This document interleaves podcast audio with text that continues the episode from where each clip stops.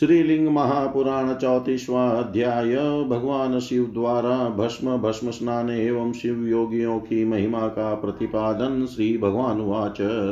एतद्वः सम्प्रवक्ष्यामि कथा सर्वस्वमध्य वै अग्निर्हयं सोमकर्ता सोमश्चाग्निमुपाश्रित। कृतमेतद्वहत्यग्निर्भूयो लोकसमाश्रयात्। असकृतोऽग्निना दग्धं जगत्स्थावरजङ्गमम। भस्मसाद्विहितं सर्वं पवित्रमिदमुत्तमं। भस्मना वीर्यमास्ताय भूतानि परिषिञ्चति अग्निकार्यं च य कृत्वा करिष्यति त्रियायुषं। भस्मना मम वीर्येण मुच्यते सर्वकिल्बिषै। भासतेत्येव यद्भस्म शुभं भाव्यते च यतः। भक्षणात् सर्वपापानां भस्मेति परिकीर्तितम्। उष्मपा पितरो ज्ञेया देवा वै सोमसम्भवा अग्निसोमात्मकं सर्वं जगतः स्थावरजङ्मम अहम् अग्निरहं तेजा सोमश्चैषा महाम्बिका। अहमग्निश्च सोमश्च प्रकृत्या पुरुषः तस्माद्भस्मः महाभागा मदवीर्यमिति चोच्यते। स्ववीर्यं वपुषा चैव धारयामिति वे स्थितै। तदा प्रभृति लोकेषु रक्षार्थं शुभेषु च। भस्मना क्रियते रक्षा श्रुतिकानां गृहेषु च। भस्मस्नानविशुद्धात्मा जितक्रोधो जितेन्द्रिय।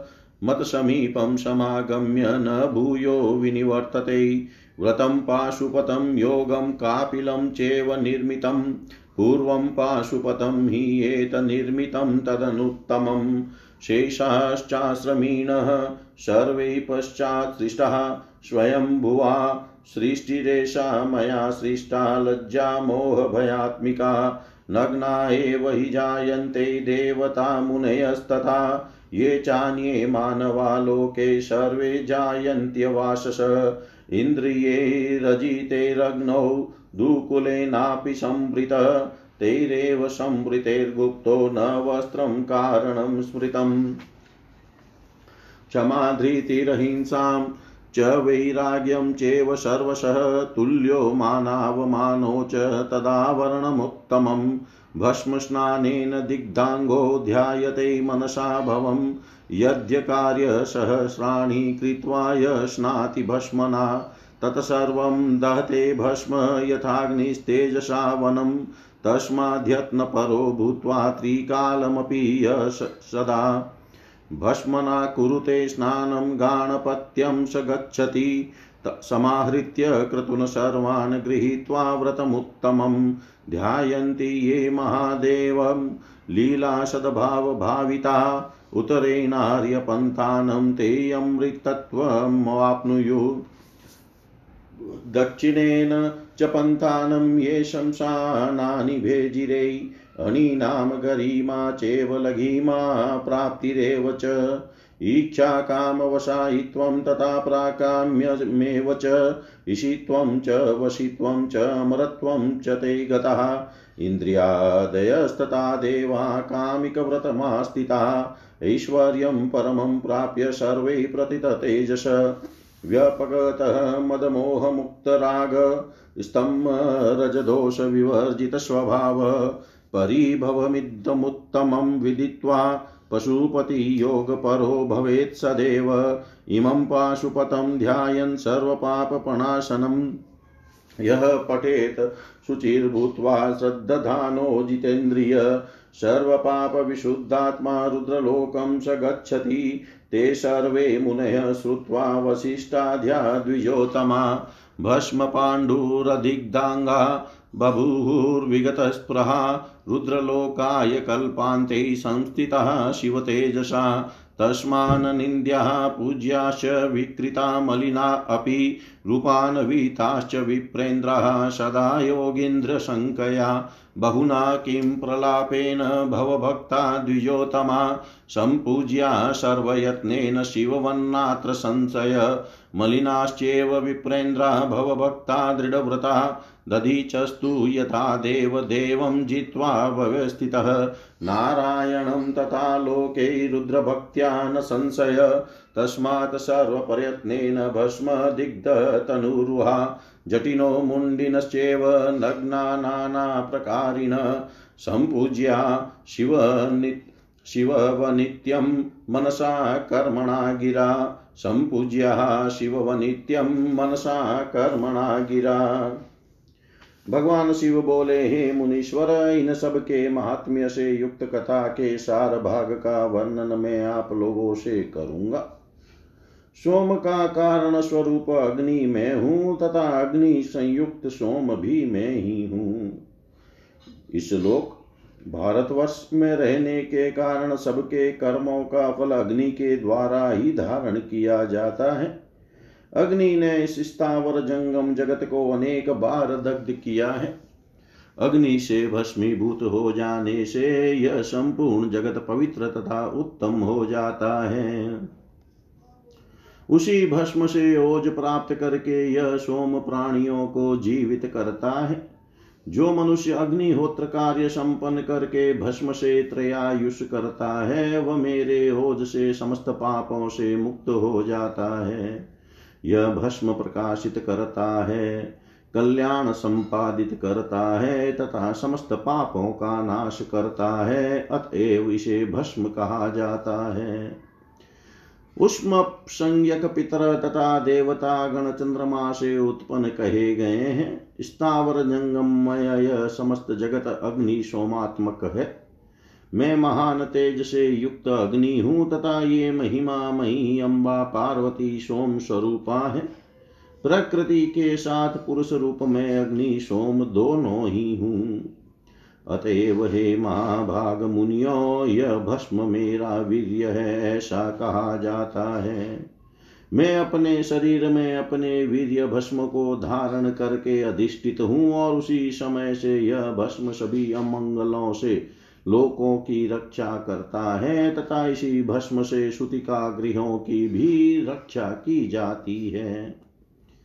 जो मनुष्य क्रोध तथा इंद्रियों को जीत कर भस्म स्नान करके पवित्र अंतकरण वाला हो जाता है, वह मेरा सानिध्य प्राप्त कर लेता है, एवं पुनर्जन्म से मुक्त हो जाता है।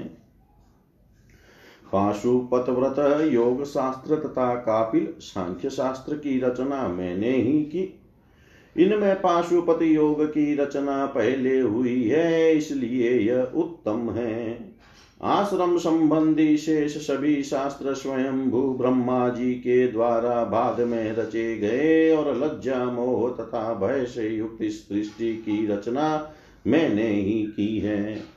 देवता तथा मुनिगण नग्न ही उत्पन्न होते हैं। लोक में अन्य जो मनुष्य हैं, वे भी वस्त्र विहीन अवस्था में उत्पन्न होते हैं। इंद्रियों पर विजय प्राप्त न किए हुए लोग सुंदर वस्त्र धारण करके भी नग्न हैं और इंद्रिय जित लोग नग्न रहते हुए भी वस्त्र से ढंके हुए हैं, इसमें वस्त्र हेतु नहीं माना गया है। क्षमा, धैर्य, अहिंसा, वैराग्य तथा हर तरह से मान अपमान में समानता उत्तम आवरण कहे गए हैं। भस्म स्नान के द्वारा पूरे शरीर में भस्म का अनुलेपन कर मन से शिव जी का ध्यान करना चाहिए।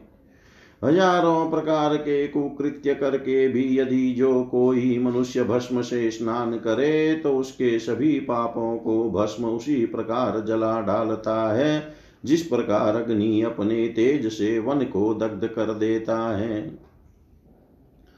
अतएव जो मनुष्य प्रयत्नशील होकर त्रिकाल भस्म स्नान करता है, वह मेरे गणों में श्रेष्ठता को प्राप्त होता है। जो लोग उत्तम व्रत धारण करके, समस्त यज्ञ संपन्न करके, महादेव के लीला विग्रह का चिंतन करते हुए उनकी आराधना करते हैं, वे अमृतव, अमृतत्व, मोक्ष को प्राप्त होते हैं, इसे श्रेष्ठ उत्तर मार्ग कहा गया है। जो लोग दक्षिण मार्ग के द्वारा नाशवान काम्य कर्मों के लिए परमेश्वर की आराधना करते हैं, वे अनिमा, गरिमा, लघिमा, प्राप्ति, इच्छा, कामा, वसायित्व, प्राकाम्य, ईशित्व तथा वशित्व सिद्धियाँ प्राप्त कर अमर हो जाते हैं। इंद्र आदि सभी देवता भी काम्य व्रत का आश्रय आश्रयण कर परम ऐश्वर्य की प्राप्ति करके अपरिमित तेजस्वी हो गए। मद मोह से शून्य, रोगों से मुक्त तथा तम रज आदि विकारों से रहित स्वभाव वाला होकर संसार को परिभूत करने वाले पाशुपति योग को उत्तम जानकर सदा इस पशुपति योग में स्थित रहना चाहिए। सभी इंद्रियों को जीत कर जो मनुष्य पवित्र मन से सभी पापों का नाश करने वाले इस पाशुपति योग का ध्यान पूर्वक श्रद्धा भाव से पाठ करता है, सभी पातकों से रहित विशुद्धा, विशुद्ध आत्मा वाला वह प्राणी रुद्र लोक को प्राप्त होता है। महादेव जी का यह वचन सुनकर द्विजों में श्रेष्ठ, वशिष्ठ आदि वे सभी मुनि अपने अंगों में पीताब श्वेत भस्म लगाने लगे। और इच्छा रहित वे मुनि गण कल्प के अंत में शिव जी के तेज के प्रभाव से रुद्र लोक के लिए प्रस्थित हुए।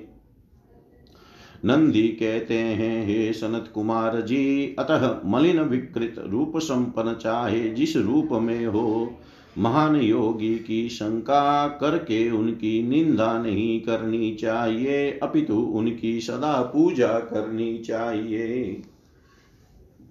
अधिक कहने की क्या आवश्यकता? दृढ़ व्रत वाले भगवान शिव के द्विज श्रेष्ठ भक्त चाहे वे मलिन ही क्यों न हो, पूरे प्रयत्न से शिव की भांति उनकी पूजा करनी चाहिए, इसमें कोई संदेह नहीं है। इसी भांति मुनि दधिच शिव की भक्ति से देव देव नारायण को जीत कर लोक में प्रतिष्ठित हो गए थे। इसमें संदेह नहीं है। अतएव भस्म से लिप्त शरीर वाले, जटाधारी, मुंडित सिर वाले, तथा दिगंबर वेश वाले अनेक प्रकार के महात्माओं की मन वचन एवं कर्म से पूर्ण प्रयत्न के साथ महादेव की भांति विधिवत पूजा करनी चाहिए। इति श्रीलिङ्गमहापुराणे पूर्वभागे योगी योगिप्रशंसा नाम चतुस्त्रिंशोऽध्याय। सर्वं श्रीशां सदाशिवार्पणम् अस्तु। ॐ विष्णवे नमः, ॐ विष्णवे नमः, ॐ विष्णवे नमः। श्रीलिंग महापुराण पैंतीसवा अध्याय। महर्षि दधिच एवं राजा क्षुपक क्षुप की कथा तथा महामृत्युंजय मंत्र की स्वरूप मीमांसा। सनत कुमार उवाच, कथं जगान राजानं क्षुपं पादेन सुव्रत? दधीचः समरे जित्वा देवदेवं जनार्दनं व्रजास्तित्वं कथं लेभे महादेवान् महातपा। वक्तुमहर्षि शैलादे, जितो मृत्युस्त्वया यथा। शैलादिरुवाच, ब्रह्मपुत्रो महातेजा राजा क्षुप इति स्मृतः। अभुन्मित्रो दधीचस्य मुनीन्द्रस्य जनेश्वर।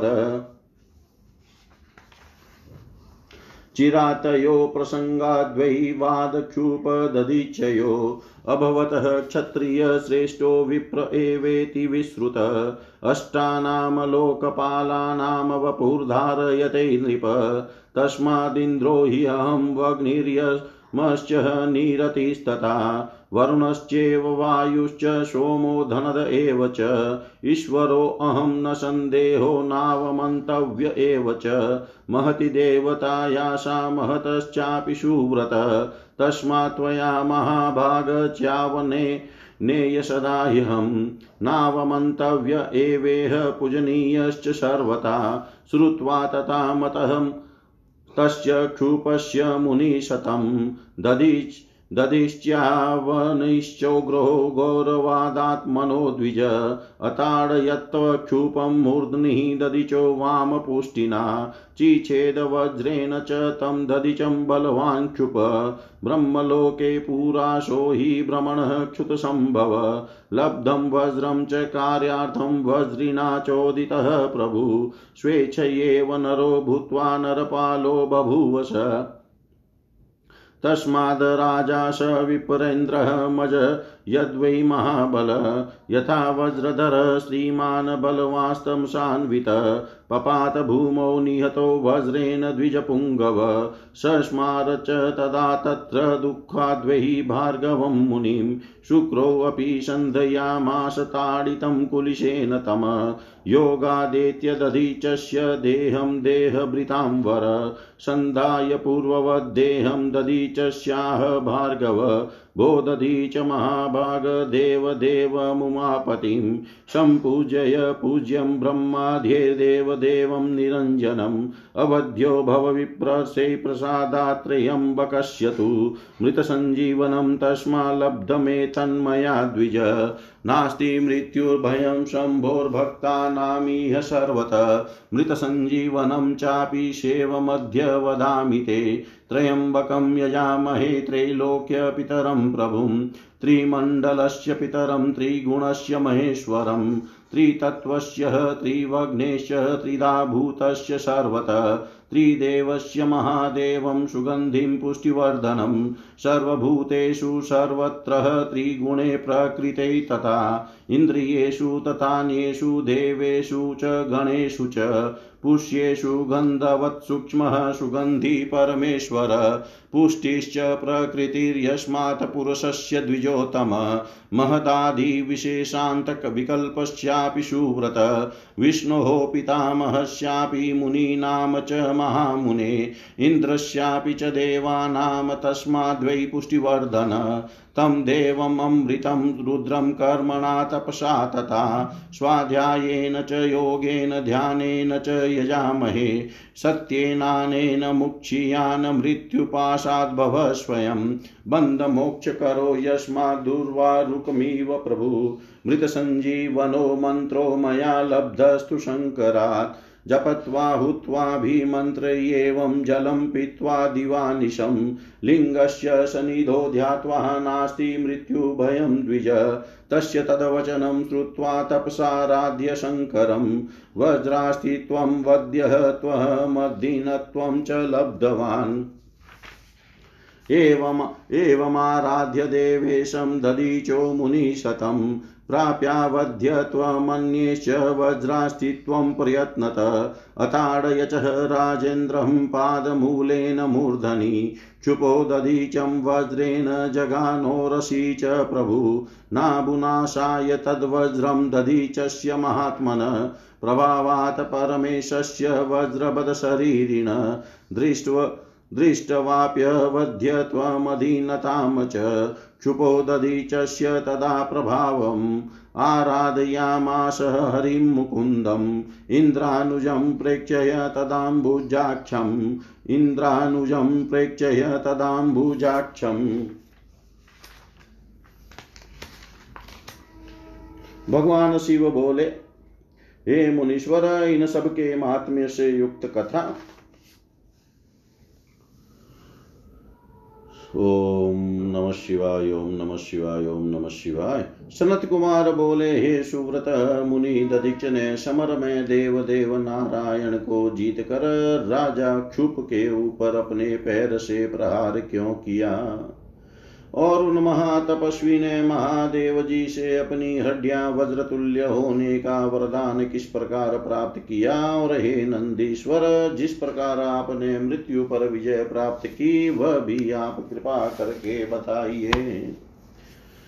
नंदी कहते हैं, ब्रह्मा जी के पुत्र महान तेज वाले क्षुप नामक एक राजा हुए हैं। उन लोकपति क्षुप की मुनीश्वर ददित से मित्रता थी कालांतर में उन क्षुप तथा दधिच के मध्य किसी बात के संदर्भ में संदर्भ में विवाद हो गया। क्षुप का कथन था कि क्षत्रिय श्रेष्ठ होता है और दधिच का कथन था कि ब्राह्मण ही श्रेष्ठ होता है। राजा आठ लोकपालों का विग्रह स्वरूप होता है। इंद्र, अग्नि, यम, नीरति, वरुण, वायु, चंद्र, कुबेर तथा ईश्वर मैं ही हूँ। इसमें कोई संदेह नहीं है, अतः तुम्हें मेरी अवज्ञा नहीं करनी चाहिए। ये सुव्रत यम राजा महान देवता होता है, अतः हे च्यवन पुत्र, हे महाभाग, तुम्हें मेरा अपमान कभी नहीं करना चाहिए। अपितु सर्वथा मेरी पूजा करनी चाहिए। उन चुप का यह वह वचन सुनकर च्यवन पुत्र मुनि श्रेष्ठ द्विज दधिच ने आत्म गौरव से प्रेरित होकर अपने बाएँ हाथ से क्षुप के सिर पर तेज मुष्टि का प्रहार किया। बलशाली क्षुप ने भी वज्र से उस उन दधिच पर प्रहार किया। पूर्व काल में राजा क्षुप ब्रह्मलोक में ब्रह्मा जी की छींक से उत्पन्न हुए थे। भगवान की प्रेरणा से असुरों के पराजय रूप कार्य के निमित्त इंद्र से उन्होंने वज्र प्राप्त किया था। अपनी इच्छा से ही नर होकर वे राजा बने थे।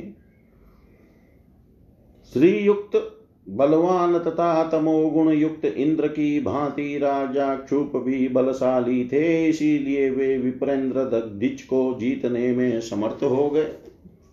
राजा क्षूप के वज्र प्रहार से निहत द्विज श्रेष्ठ दधिच भूमि पर गिर पड़े। फिर अत्यंत दुखी होकर उन्होंने भृगुपुत्र मुनि शुक्राचार्य का स्मरण किया।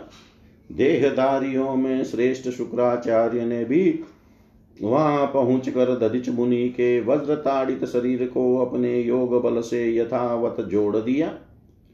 दधिच के शरीर को पूर्व की भांति ठीक कर भार्गव शुक्राचार्य ने कहा, हे महाभाग दधिच, हे विप्रवर ब्रह्मा आदि देवताओं से पूजित निरंजन देवादि देव उमापति शिव की सम्यक पूजा करके उन त्रयंबक महादेव के अनुग्रह से अवध्य हो जाओ। हे द्विज उन्हीं महादेव जी से मैंने भी मृत संजीवनी विद्या प्राप्त की है। शिव जी के भक्तों को मृत्यु से किसी प्रकार का भय नहीं होता। उसी से भी मृत संजीवनी विद्या को अब मैं तुम्हें बता रहा हूँ। तीनों लोकों के पिता सोमचंद्र अग्नि इन तीनों मंडलों के जनक, शतरजतम तीनों गुणों के महेश्वर, तीनों तत्वों, बुद्धि, अहंकार, मन, तीन अग्नियों, घार्यपत्य, आहवनीय, दक्षिणाग्नि, तीन देवों, ब्रह्मा, विष्णु, रुद्र तथा जगत के सभी तीन प्रकार के पदार्थों के स्वामी, सुगंधि रूप, पुष्टि, वर्धन, परमेश्वर, महादेव का यजन करना चाहिए। सुगंधि रूप वह सूक्ष्म परमेश्वर सभी जगह समस्त जीवधारियों में, त्रिगुणात्मिका प्रकृति में, इंद्रियों में तथा देवताओं में, देवताओं तथा गणों में उसी प्रकार अधिष्ठित है, जैसे पुष्पों में गंध विद्यमान रहती है। हे द्विज श्रेष्ठ चूँकि पुरुष रूप परमेश्वर की पुष्टि प्रकृति रूप है, हे सुव्रत, हे महामुनि अतएव वही परमेश्वर महत आदि से लेकर विशेष पर्यंत संपूर्ण जगत, प्रपंच, विष्णु, ब्रह्मा, मुनियों तथा इंद्र आदि सभी देवताओं का पुष्टि वर्धन करता है। कर्म, तपस्या, स्वाध्याय, योग तथा ध्यान के द्वारा उन अमृत रूप महादेव का यजन करना चाहिए।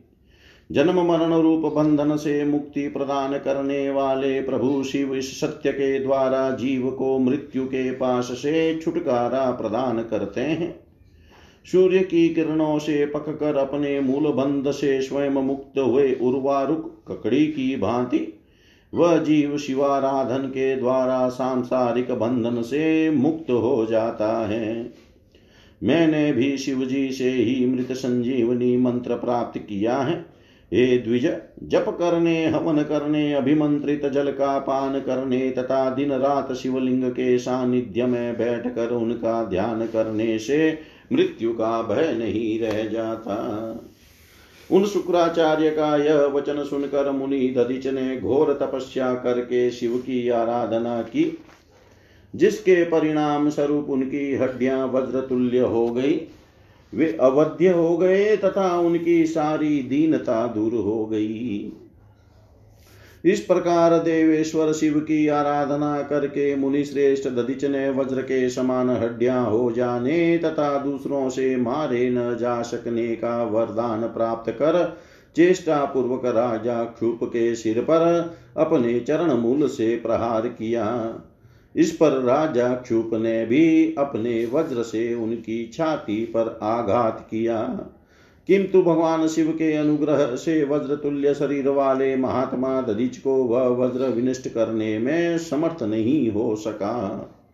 दधिच का अवध्यत्व, उनकी अधीनता तथा उनके तपोबल का प्रभाव देख कर राजा क्षुप कमल के सदृश नेत्र वाले उपेंद्र मुकुंद श्री विष्णु की आराधना करने लगे। इति श्रीलिंग महापुराणे पूर्वभागे क्षुपाभिध क्षुपाभिध नृप पराभववर्णनं नाम पञ्चत्रिंशोऽध्याय सर्वं श्रीशां सदाशिवार्पणम् अस्तु। ॐ विष्णवे नम, ॐ विष्णवे नम, ॐ विष्णवे नमः। श्रीलिंग महापुराण छत्तीसवा अध्याय राजा क्षुप द्वारा विष्णु की आराधना, विष्णु द्वारा शिव भक्तों की महिमा का कथन नंद्युवाच पूजया तस्य सन्तुष्टो भगवान् पुरुषोत्तम। श्रीभूमिसहित श्रीमान् शङ्खचक्रगदाधर किरीटिपद्महस्तश्च सर्वाभरणभूषित। पीताम्बरश्च भगवान् देवैर्दैत्यैश्च संवृत। प्रपदौ दर्शनं तस्मै दिव्यं वै गरुडध्वज। दिव्येन दर्शनेनैव दृष्ट्वा देवं जनार्दनं। तुष्टाववाग्भिरिष्टाभिः प्रणम्य गरुडध्वजं त्वमादिस्त्वमनादिश्च प्रकृतिस्त्वं जनार्दन। पुरुषस्त्वं जगन्नाथो विष्णु विश्वेश्वरो भवान्। यो अयं ब्रह्मासि पुरुषो विश्वमूर्तिपितामह त्वत्त्वमाद्यं भवानेव परं ज्योतिर्जनार्दन, परमात्मा परं धाम श्रीपते भूपते प्रभो। त्वत्क्रोधसम्भवो रुद्रस्तमसा च समावृत। त्वत्प्रसादा जगद्धाता रजसा च पितामह। त्वत्प्रसादात् स्वयं विष्णुसत्त्वेन पुरुषोत्तम। कालमूर्ते हरे विष्णो नारायण जगन्मय। महास्तता च भूतादिः च। तव्येवाधिष्ठि तान्येव विश्वमूर्ते महेश्वर। महादेव जगन्नाथ पितामह जगद्गुरो, प्रसीद देव देवेश, प्रसीद परमेश्वर, प्रसीद त्वं जगन्नाथ शरण्यं शरणं गत।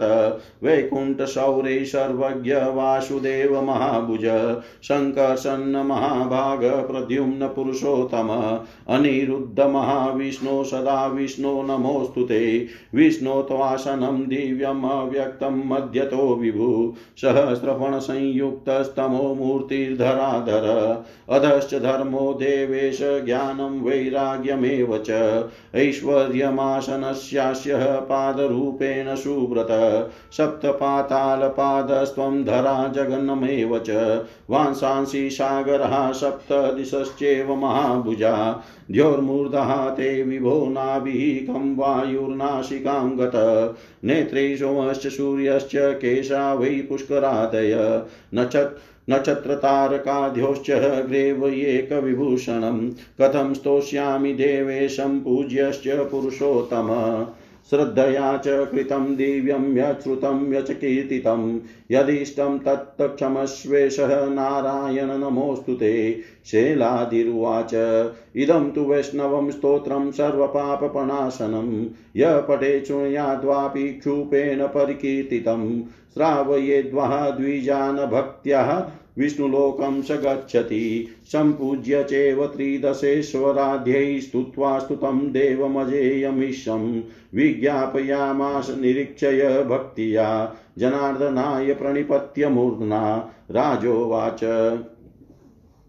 भगवन् ब्राह्मणः कश्चिदधीच इति विश्रुत धर्मवेता विनीतात्मा सखामं पुराभवत् अवध्यः सर्वदा सर्वैः शङ्करार्चन तत्पर। सावज्ञं वामपादेन स माँ मूर्धनि सदस्यत।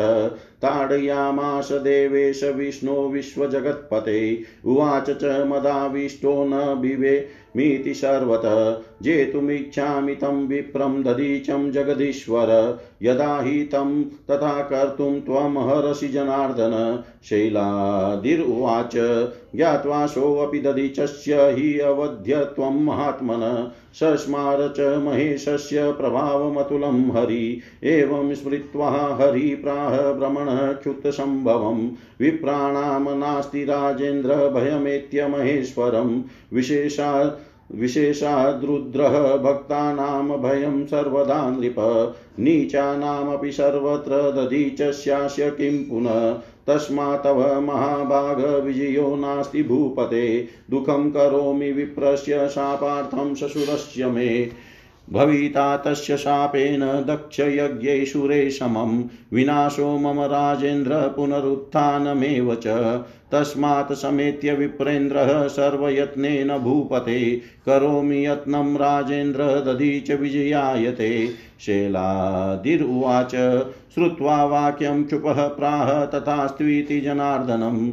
भगवानपि विप्रस्य दधीचस्याश्रमं ययो। आस्ताय रूपं विप्रस्य भगवान् भक्तवत्सल। दधीचमाह ब्रह्मर्षिभिवन्द्य जगद्गुरु श्रीभगवानुवाच भो भो दधीच ब्रह्मर्षि भवार्चन नरताव्यय। वरमेकं वृणे त्वतस्तं भवान् दातुर्महरति। याचितो देवदेवेन दधिच प्राह विष्णुना ज्ञातं तवेप्सितं सर्वं न बिभेमि त्वाप्यहं भवान् विप्रस्य रूपेण आगतोऽसि जनार्दन। भूतं भविष्यं देवेश वर्तमानं जनार्दन, ज्ञातं प्रसादादरुद्रस्य द्विजत्वं त्यज सुव्रत आराधितोऽसि देवेश क्षुपेण मधुसूदन्। जाने तवेनाम भगवन् भक्तवत्सलतां हरे। स्थाने तवेश भगवन् भक्तवात्सल्यता हरे। अस्ति चेद् भगवन् भीतिर्भवा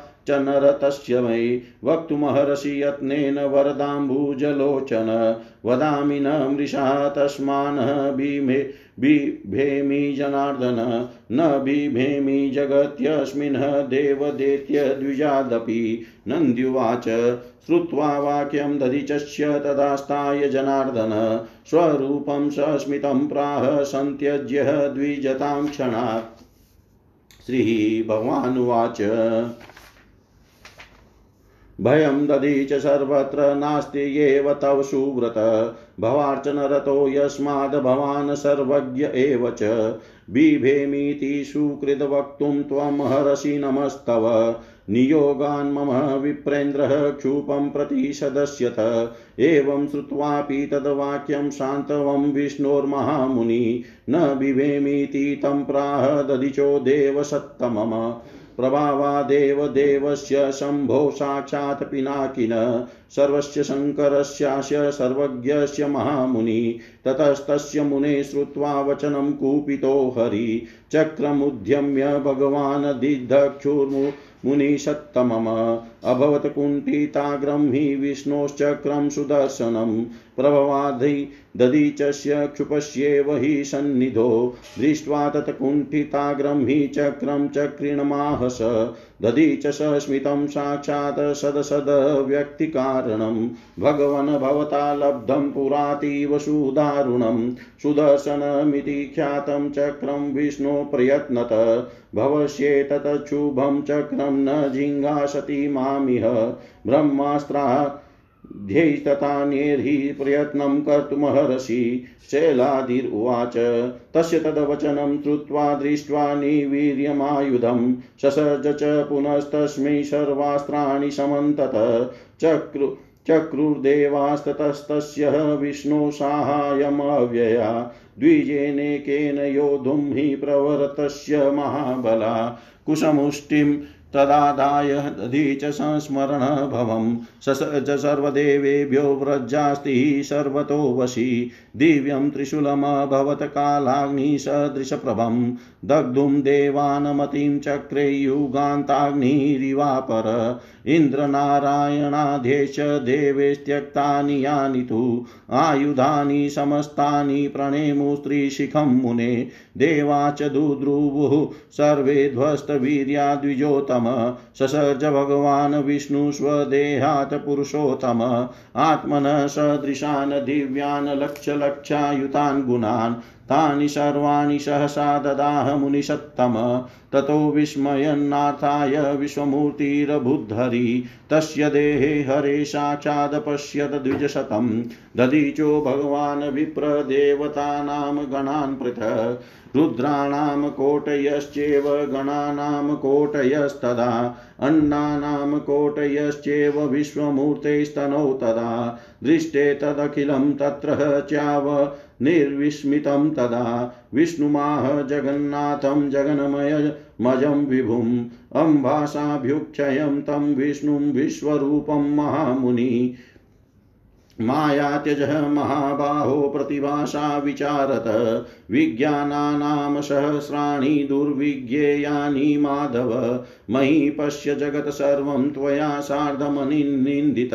भ्रमाणं च तथा रुद्रं दिव्यां दृष्टिं ददामि ते। इत्युक्त्वा दर्शयामास स्वतनो निखिलं मुनि। तं प्राह च हरिं देवं सर्वदेव भवोद्भवम् मायया हि अनया किं वा मन्त्रशक्त्यात् वा प्रभो, वस्तुशक्त्यात् वा विष्णो, ध्यानशक्त्यात् वा पुनः, त्यक्त्वा मायामिमां तस्माद्यो धूर्महरसि यत्नत। एवं तस्य वचः श्रुत्वा दृष्ट्वा महात्म्यमद्भुतं देवाश्च दुद्रुवुर्भूयो देवं नारायणं च तमः। वारयामास निश्चेष्टं पद्मयोनिर्जगद्गुरु निशम्य वचनं तस्य भ्रमणस्तेन निर्जित। जगाम भगवान् विष्णुप्रणिपत्य महामुनिं क्षुपो दुःखातुरो भूत्वा सम्पूज्य च मुनीश्वरं दधीचमभिवंशाद्युप्रार्थयामास विक्लव। दधीच क्षम्यतां देवः मया ज्ञानात् कृतं सखे विष्णुना हि सुरेर्वापि रुद्रभक्तस्य किं तव? प्रसिद्धपरमेशानो दुर्लभा दुर्जनेर्द्विज। भक्तिर्भक्तिमतां श्रेष्ठ क्षत्रिया धर्मे श्रुत्वानुगृह्य तं विप्रो दधि च स्तपतां वर राजानां मुनिशार्दूलशशाप च शुरोत्तमान् रुद्रकोपाग्निना देवा स देवेन्द्रा मुनीश्वरै। ध्वस्ता भवन्तु देवेन विष्णुना च समन्विता। प्रजापतेर्मखे पुण्ये दक्षस्य सुमहात्मन। एवं शपत्वः क्षूपं प्रेक्षय पुनराह द्विजोतम देवेश पूज्या राजेन्द्र नृपेश विविधैर्गणे। ब्राह्मणा एव राजेन्द्र, बलिनः प्रभविष्णव। इत्युक्त्वा स्वौटजं विप्रः प्रविवेश महाद्युति। दधीचमभिवन्द्येव जगाम स्वं नृपः क्षयम्। तदेव तीतम् अभवस्थाने ईश्वरमिति स्मृतं स्थानेश्वरमनुप्राप्य शिवसायुज्यमाप्नुयात्। कथितस्तव सङ्क्षेपाद्विवादक्षुब्द क्षुब्दधीचयो प्रभावश्च दधीचस्य, भवस्य च महामुने। य इदं कीर्तये दिव्यं विवादं क्षुब्दधीचयो जित्वापमृत्युं देहान्ते भ्रमलोकं प्रयाति स। य इदं कीर्त्य सङ्ग्रामं प्रविशे सर्वदा। नास्ति मृत्युभयं चेव विजयी च भविष्यति। नास्ति मृत्युर्भयं चेव विजयी च भविष्यति। नंदीश्वर बोले, हे सनत कुमार जी, उन राजा चुप की आराधना से प्रसन्न होकर देवताओं तथा दैत्यों से पूजित हाथों में शंख चक्र गदा पद्म धारण किए हुए पित वस्त्र पहने हुए, सभी आभूषणों से सुशोभित एवं मुकुट धारण किए हुए, लक्ष्मी तथा भूमि सहित गरुड़ ध्वज श्रीमान भगवान पुरुषोत्तम ने उन क्षूप को दिव्य दर्शन दिया। दिव्य के दर्शन के अनंतर उन गरुड़ ध्वज भगवान विष्णु देव को प्रणाम करके राजा क्षुप अत्यंत प्रिय वाणी में उनकी स्तुति करने लगे। आप आदि है तथा आप आदि रहित भी हैं, आप ही प्रकृति है, आप ही जनार्दन है, आप ही पुरुष है। आप ही जगन्नाथ, आप ही विष्णु तथा आप ही विश्वेश्वर हैं। जो ये पुरुष रूप विश्व मूर्ति पितामह है, वे भी आप ही हैं। हे जनार्दन, जो आदि ज्योति है, वह आप ही है। हे लक्ष्मीकांत, हे भूपते, आप ही परमात्मा तथा आप ही परम धाम है।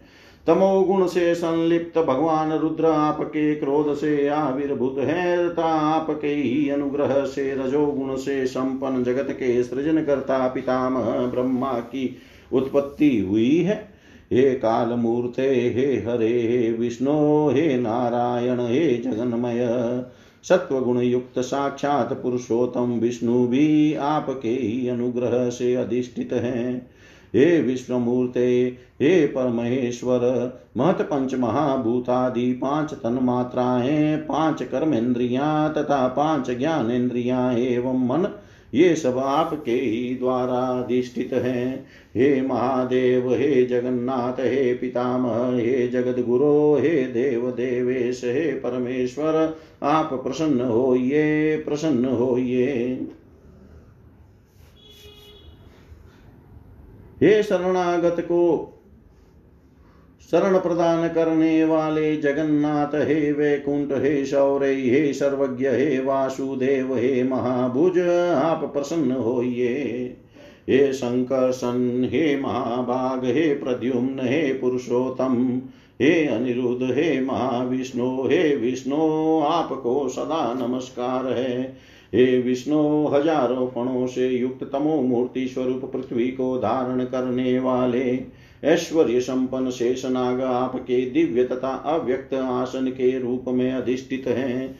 हे देवेश हे सुव्रत, इस आसन के नीचे पाद के रूप में साक्षात धर्म, ज्ञान, वैराग्य तथा ऐश्वर्य विराजमान है।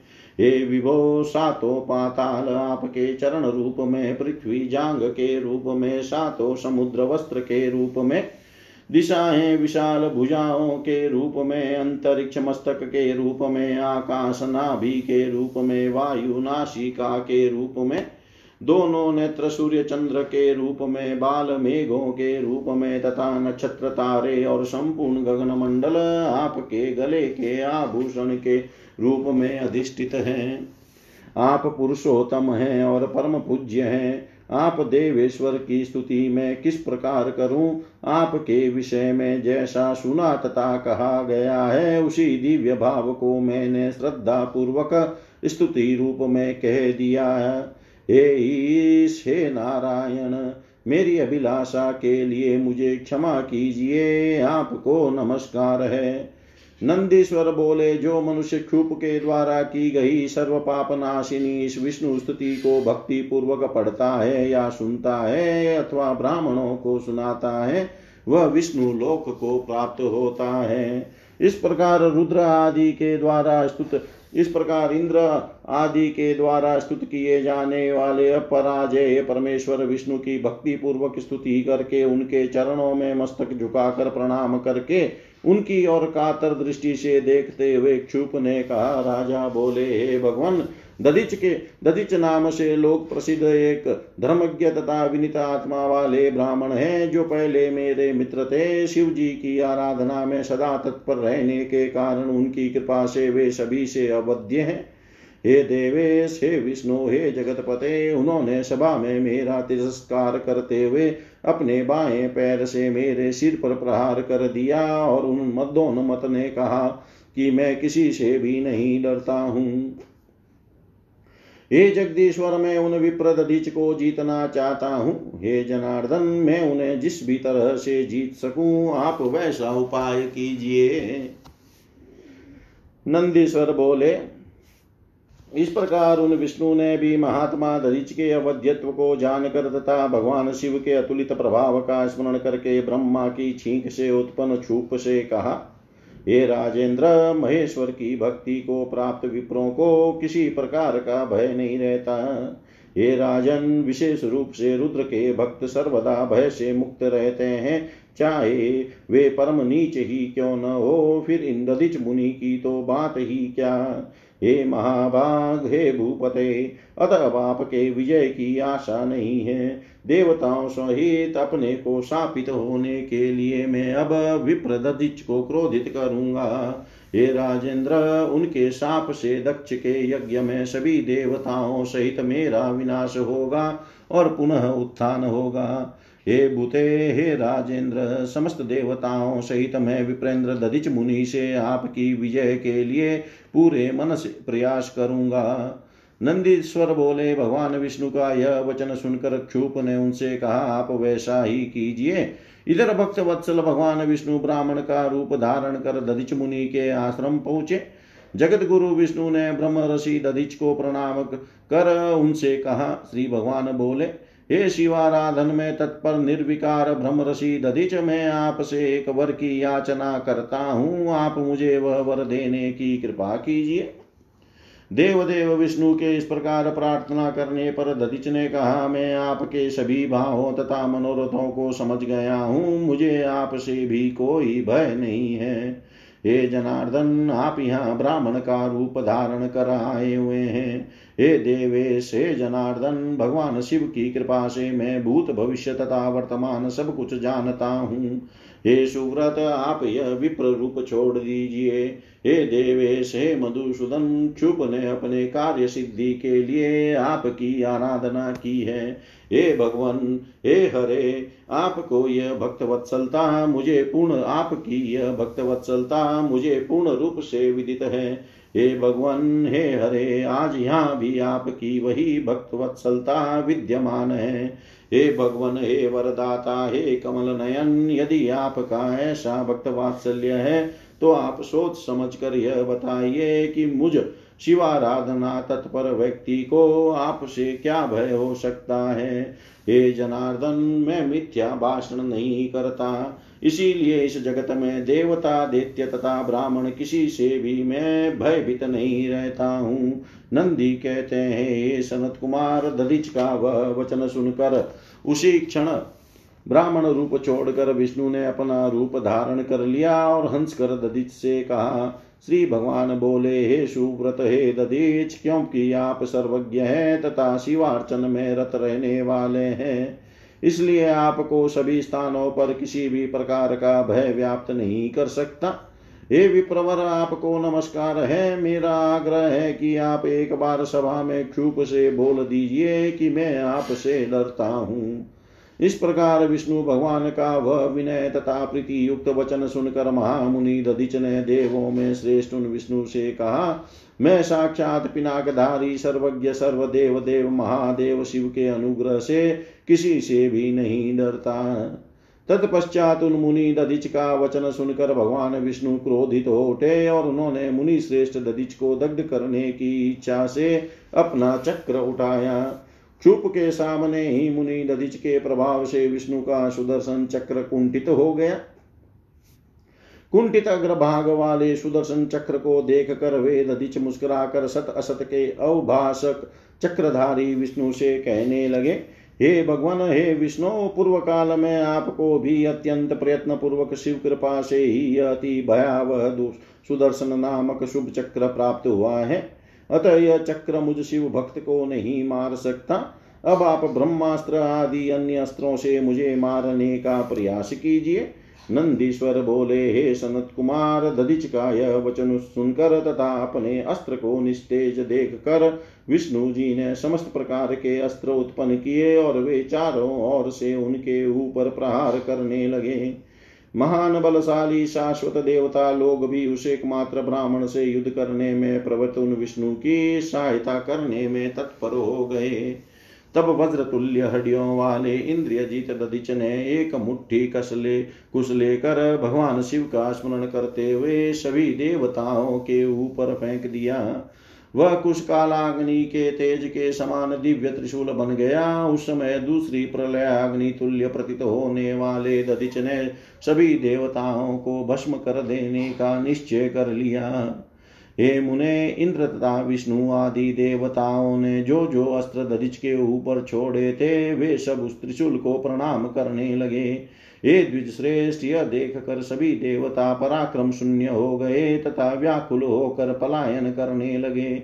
तब पुरुषोत्तम भगवान विष्णु ने अपने शरीर से अपने ही तुल्य करोड़ों दिव्य गण उत्पन्न किए। मुनिवर दधिच ने क्षण भर में उन सभी को भस्मसात कर दिया। तदनंतर दधीक्ष को विस्मित करने के निमित्त भगवान विष्णु ने विश्व रूप धारण किया। विप्रेंद्र दधीच ने उन विष्णु के शरीर में साक्षात देवताओं के पृथक पृथक गणों को देखा। उस समय विश्वमूर्ति विष्णु के शरीर में करोड़ों रुद्र, करोड़ों रुद्रगण तथा करोड़ों ब्रह्मांड विद्यमान थे। तब च्यवन मुनि, महामुनि दधिच वह सब कुछ देख कर विस्मित हो गए और वे विश्व रूप धारण किए। वे उन जगतपति लोक व्याप्त, ऐश्वर्य संपन्न विष्णु के ऊपर जल का चिंता मार कर उनसे कहने लगे, हे महाबाहो, माया का परित्याग कीजिए।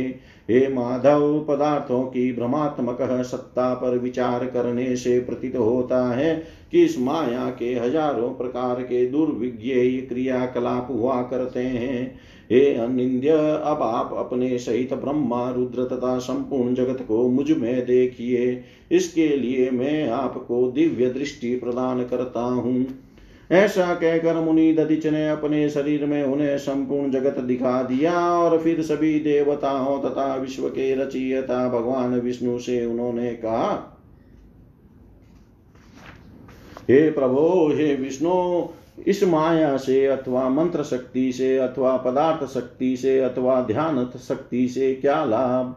अतः इस माया को छोड़कर आप मेरे साथ यत्न पूर्वक युद्ध कीजिए। उन दधिच का यह वचन सुनकर तथा उनका अद्भुत प्रभाव देख कर देवगण व्याकुल होकर पुनः भागने लगे। तदनंतर जगत गुरु ब्रह्मा जी ने उन निश्चेष्ट भगवान विष्णु को युद्ध करने से रोका।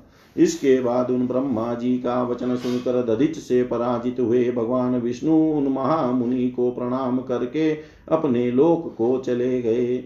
इधर अत्यंत दुखित तथा व्याकुल चित राजा क्षुप मुनीश्वर दधिच की विधिवत पूजा करके उन्हें बार बार प्रणाम करते हुए उनसे प्रार्थना करने लगे। हे दधिच, हे देव, मेरे द्वारा ज्ञान वश किए गए अपराध को आप क्षमा करें। हे सके आप सदृश रुद्र भक्त का विष्णु तथा अन्य देवता भला क्या कर सकते हैं? हे द्विज, आप प्रसन्न होइए। हे भक्तों में श्रेष्ठ मुझ सदृश सदृश दुर्जन तथा अधम क्षत्रियों के लिए परमेश्वर महादेव की भक्ति अत्यंत दुर्लभ है। तपस्वियों में श्रेष्ठ मुनीश्वर दधिच ने राजा क्षुप की वाणी सुनकर उसके ऊपर अनुग्रह कर दिया तथा श्रेष्ठ देवताओं को साप दे दिया। कि विष्णुदेव इंद्र एवं मुनीश्वरों सहित सभी देवता महान आत्मा वाले दक्ष प्रजापति के पवित्र यज्ञ में रुद्र की कोपाग्नि में दग्ध हो जाए। इस प्रकार देवताओं को साप देकर द्विज श्रेष्ठ दधिच ने क्षुप की ओर देखते हुए कहा, हे राजेंद्र, ब्राह्मण सभी देवताओं, राजाओं तथा विविध गणों के पूज्य हैं। अतः हे नृप श्रेष्ठ ब्राह्मण ही सबसे अधिक बलशाली एवं परम ऐश्वर्य से संपन्न होते हैं। ऐसा कहकर महातेजस्वी मुनि दधिच अपनी कुटी में चले गए तथा राजा क्षुप दधिच को प्रणाम कर अपने घर को प्रस्थित हुए। वह युद्ध स्थान एक तीर्थ बन गया, जो स्थानेश्वर नाम से जाना जाता है। स्थानेश्वर तीर्थ का सेवन करने से मनुष्य शिव सायुज्य प्राप्त कर लेता है। नंदीश्वर बोले, हे महामुने सनत कुमार यह मैंने आपसे संक्षेप में क्षुप दधिच के विवाद और दधिच तथा भगवान शिव के प्रभाव का वर्णन किया है।